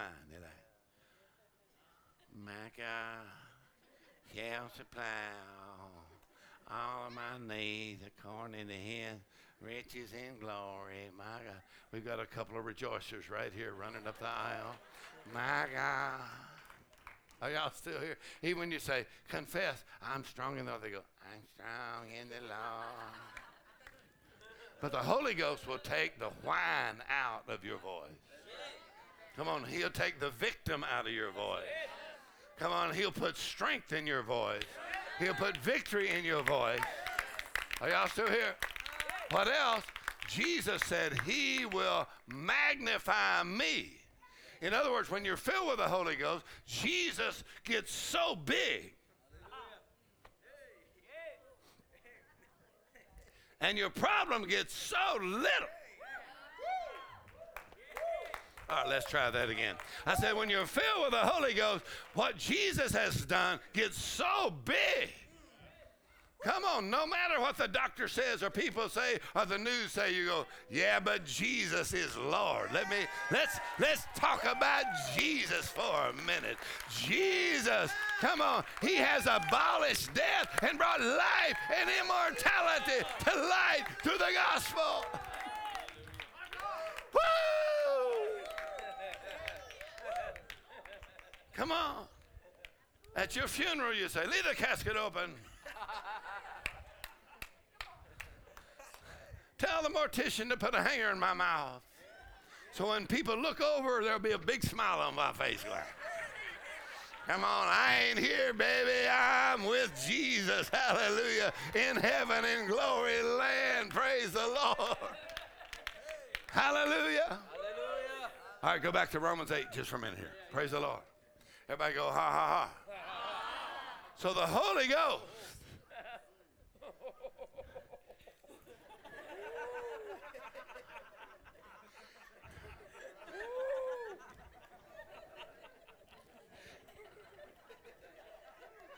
The Holy Ghost. Thank God for the Holy Ghost. Come on, He's your secret weapon. Come on, He lives inside of you.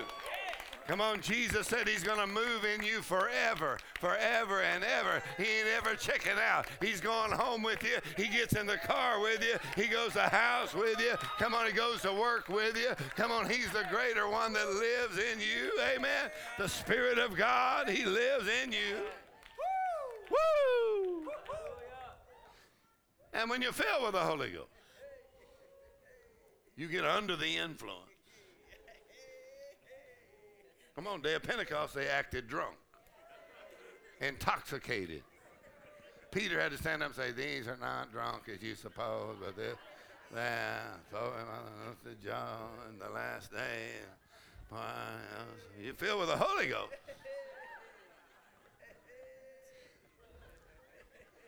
Come on, people say, well, what you on? Come on, what you taking? You say, uh, I'm taking Holy Ghost. I got the Holy Ghost.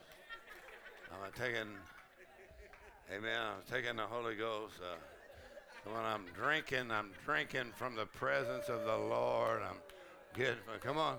So on the day of Pentecost, then they had fire on their head. So you can't get the Holy Ghost without having fire. Come on, you got some fire on your head.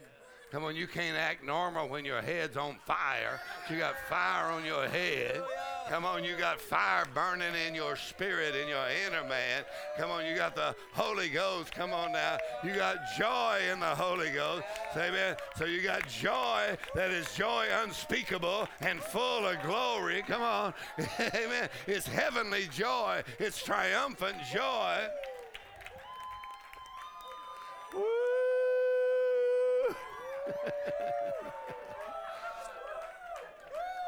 ha ha.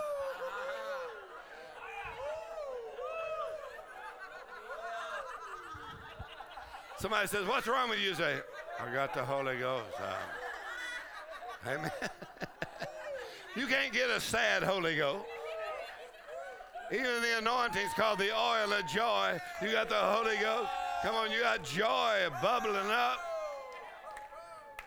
Come on, Holy Ghost will have you laughing at the most unusual time. You'll even say, This is not a good time. And you go, Ha, ha, ha, ha. What you laughing about? I'm laughing because I don't have to get it. Jesus got it for me 2,000 years ago.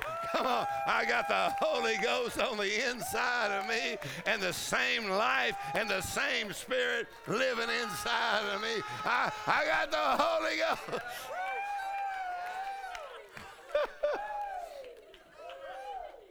Ha ha ha.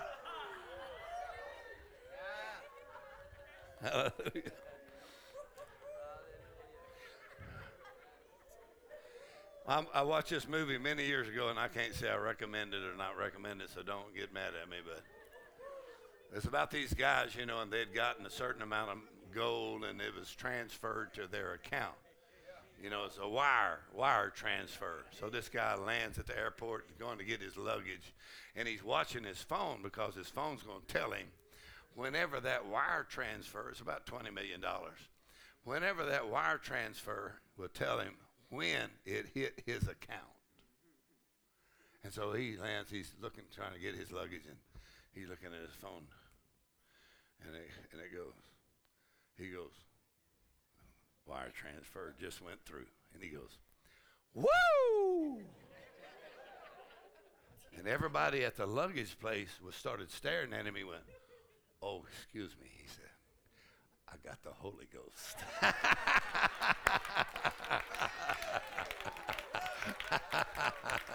That's funny. Said it's a good train. You ought to take a ride. I thought he must have been in a Holy Ghost church or something because he went, woo! When you know the transfer has already hit your bank, you go, woo! Excuse me, I got the Holy Ghost. Amen. Jesus has already done it for me. I believe I have received it. And whoo, excuse me. Excuse me. Come on, you might be standing in line at Walmart and, and you go, whoo, and somebody say, what? You say, excuse me, I got the Holy Ghost. I got the Holy Ghost.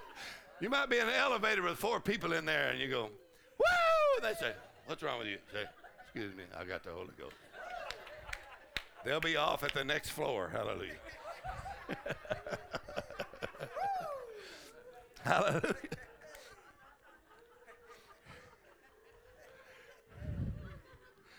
All right, let me try to finish up Romans chapter 8. What time is it? All right, it's still dark. So,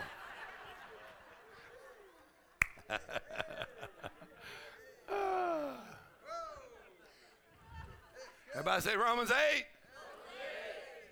will make you great. Come on, that's about the Holy Ghost.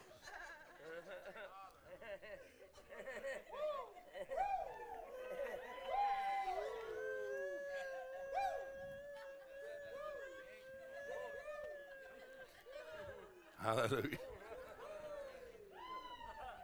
So if you read Romans chapter 8, the whole chapter, I'm going to try to finish real quickly here. Then I'm going to slap a few people in the head. Not, not too hard, just a little bit of a slap on the head. I'd rather have the anointing. I said, I'd rather have the anointing of the Holy Ghost. Come on, I thought somebody ought to make a t shirt that says, I'd rather have the anointing. Come on, I'd rather have the anointing than any amount of money in the whole world. I'd rather have the anointing of the Holy Ghost. I'd rather have the anointing than everybody else liking me. Come on now. And me being famous or somebody says you're son. I'd rather have the anointing than try to act cool and come on and be cool. I'd rather have the anointing of the Holy Ghost. Go ahead and sit down. Uh, sit down, sit down. Ha ha ha. I'd rather have the anointing. Ain't nothing in the world like the anointing. Come on, one touch of the anointing will drive sickness out of your body. Have been there for 12 years, and that woman was healed with one touch of the anointing. She didn't get a hug, she didn't get a handshake, she just touched the hem of his garment, and the anointing drove sickness out of her body. Ha ha ha. I'd rather have the anointing. All right, all right. Write this down real quickly because you can't say I didn't give you no notes. Romans chapter 8.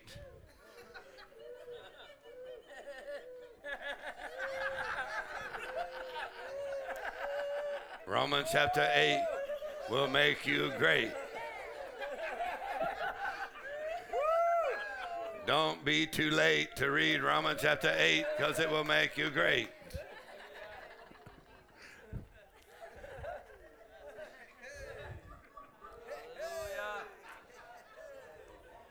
Read Romans chapter 8 at least five times. Come on, this week, read Romans chapter 8 at least five times. Come on, if there's anything you don't understand, go to the next verse.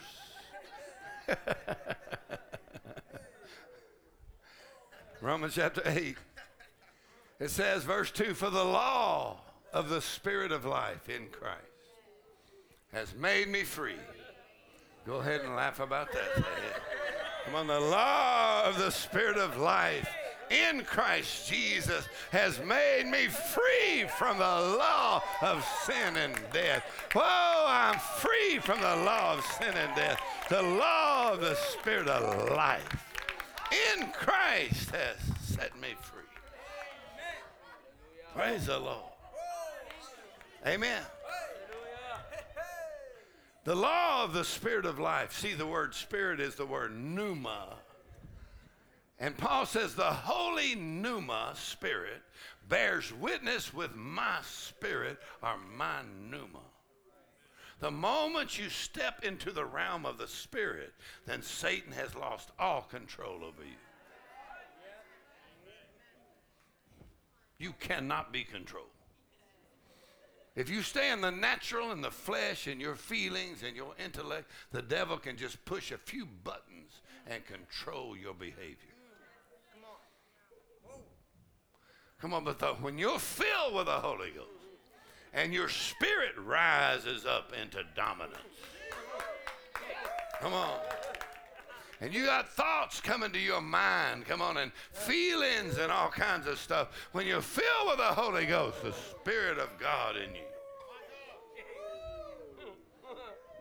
tell your mind, shut up. Come on, tell every thought coming to your mind, shut up. Come on, tell your mind if I want your opinion, I'll give it to you. Come on, I got that from Sanford and Son. Anyway, y'all never did watch Sanford and Son. Anyway, so he's what he told Aunt Esther, you know. Sanford, he said, he said shut up, Esther. If I want your opinion, I'll give it to you. It's good for an argument sometimes. But anyway.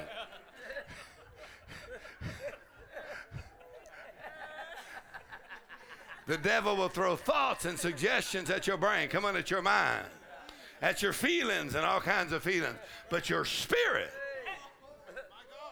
oh, you can't touch this. Uh, come on, even hammer time don't know about this. Come on, your, your spirit, come on, by the Holy Spirit living in you says you can't touch this. Come on, God has built a wall on the inside of you and separated you from the control of the intellect and the mind and the flesh. When you're filled with the Holy Ghost, your spirit man joined to Christ, the same life that's in Christ flows in your spirit. When you start talking in other tongues, my spirit prays and my mind don't even know what I'm Woo! Thank God for the Holy Ghost. Man, I got I got the Holy Ghost. Say, excuse me, I got the Holy Ghost. hey man, I'm having a hard time controlling him right now. I'm fixing to let him loose, and when I let him loose, baby, he's gonna tear up some stuff. Whatever the enemy meant for evil, I'm gonna let the Holy Ghost loose. I tell you, when I let him loose hey! Woo!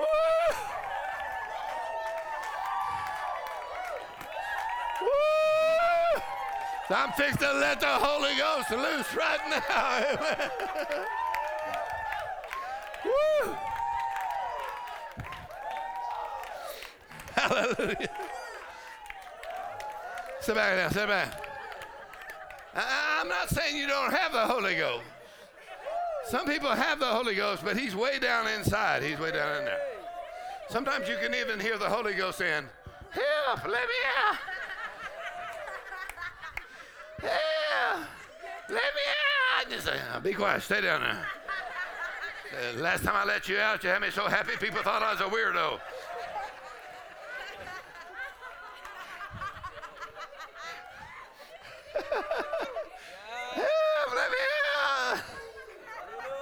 You said, No, I can't let you out. Last time I let you out, I was witnessing to people I didn't even know. I just started talking to them about Jesus. I can't let you out. Holy Ghost, oh, let me out. And you say, No, I can't let you out. Last time I let you out, you had me giving a lot more money than I was planning on giving. I wasn't planning on giving that much money. Oh, y'all say, when you fill with the Holy Ghost, when you yield to the Holy Ghost, come on. He's the greater one that lives on the inside of you. No devil can dominate you. No fear can dominate you. No sickness can dominate you. Jesus, by his blood, has redeemed you. Hey, hallelujah. Hallelujah. Woo! Come on now, he quickens your body when you yield to the Holy Ghost. Ha ha. Ha ha ha. Ha ha ha ha. Come on, I got joy in the Holy Ghost. I said, I got joy. I got joy in the Holy Ghost. I got joy in the Holy Ghost. Well, I let the joy of the Holy Ghost loose. ha ha ha ha. I got joy in the Holy Ghost. Ha ha ha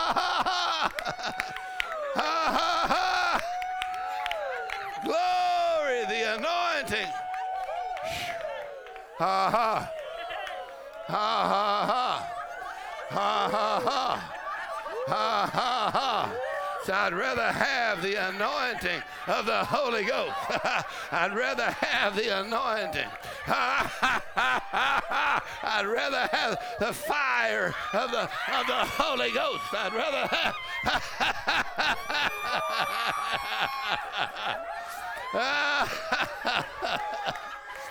Woo!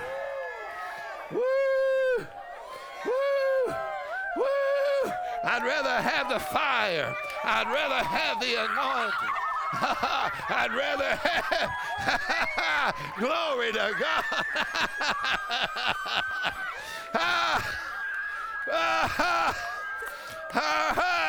glory to God. Fire of the Holy Ghost, the anointing of the Holy Ghost. Ha ha. Ha ha! Glory! Glory! Everybody say Romans 8 will make you great. All right, write this down. This is my last note for tonight. Romans 8, 21 times it says the word spirit.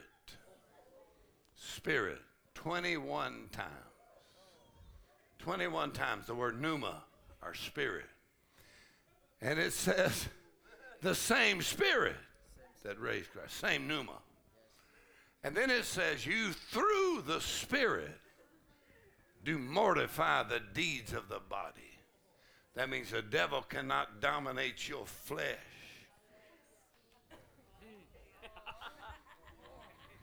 on the power of the Holy Spirit. You, through the Spirit, do mortify. That means uh, deaden. Like you go to the dentist, and before he works on your mouth, he deadens it. That means when the devil's trying to exact pain on you, the Holy Ghost shoots Novocaine into your life and deadens that and says, I ain't feeling nothing right now because I got the Holy Ghost working on the inside of me. Ha ha! So that's the anointing and the fire of the Holy Ghost. Ha ha ha! to carry the fire and the glory the Spirit of God. Remando roshekere vasaha babasi prevesa. The name of Jesus and by the blood of Jesus carry the gospel. Come on, the the gospel. Ha ha ha! Glory to God. My spirit is alive, eternal life, and it's it's a quality of life. Everybody say a quality of life. And in the spirit and in that life is love and joy and peace. Come on, all the fruit. Come on, you got a quality of life, of love and joy and peace. It's going on all the time, man. When you got that kind of life in you, you say, My spirit is joined to Christ, the triumphant Christ, the anointed one, my spirit. All right, now listen, listen. So he says in Romans 8, through the Spirit. Come on, it says your spirit, Romans 8 10. Your spirit is alive because of righteousness. And then Romans 8:13, through the Spirit, you mortify the deeds of the body. In other words, it's not just you fighting against your flesh, but the Holy Spirit fills you up and neutralizes control of the flesh. Go ahead and laugh about that. That's Romans 8 13. Come on, the Holy Spirit bears witness with your spirit. They that are led by the Spirit, the pneuma. Ah. You go down to Romans 8 26, praise the Lord. What does it say? Romans 8 26. Did they put it up there? Likewise, the pneuma, Holy Spirit, helps my infirmities. Any kind of weakness that you have, the Holy Spirit takes hold. We don't know how to deal with it naturally, but the Spirit Himself makes intercession for us with groanings which cannot be uttered. Come on, and He that knows the mind of the Spirit makes intercession according to the will of God. And we know all things work together for good to them who love God and are called according to His purpose. Man, read Romans 8 it will make you great. Come on, what can separate you from the love of God? Nothing. Come on. What word is in there 21 times? Spirit. What happens when you pray in the Holy Ghost? Paul said, My spirit, by the Holy Spirit within me, praise. You let the Holy Ghost loose. Man, I can't wait till tomorrow night. Glory to God. I, said, I mean, if I if I had this much fun on Sunday night, I can't wait till tomorrow night. I mean, that that's the last night. Come on, you better wear your running shoes or come on, your tennis shoes. Come on. Amen. Filled with the Holy Ghost. Amen. Wigglesworth said you can have as much of the supernatural as you want. That means if you don't want no more, you just say, Lord, I don't want no more. And then you just stop there. But if you say, Lord, bring it, Lord. Come on. I need a fresh anointing. In other words, you hadn't arrived yet. You were still on the way. There's a lot more where that came from. Ha ha ha. Well, lift your hands up. Thank you, Lord, for the Holy Ghost. Hallelujah. Thank you, Jesus. Come on, just say, Thank you, Lord, for the Holy Ghost. Come on, tomorrow, say, Thank you, Lord, for the Holy Ghost. Come on, He's my helper, my strengthener, my intercessor, my advocate. He's the greater one living in me. Thank you, Lord, for the Holy Ghost. Come on, I'm going to let Him loose. Rivers of living water will flow out of my belly. Praying in the Holy Ghost. Come on, receiving from God. Ha ha ha. Woo! Woo! Glory to God. Ha ha ha. Come on, ain't no devil gonna torment your mind. Come on, ain't no devil gonna hang on to your body and your flesh. Come on, Jesus has set you free. Come on, whom the Son has set free is free indeed. Ha ha ha.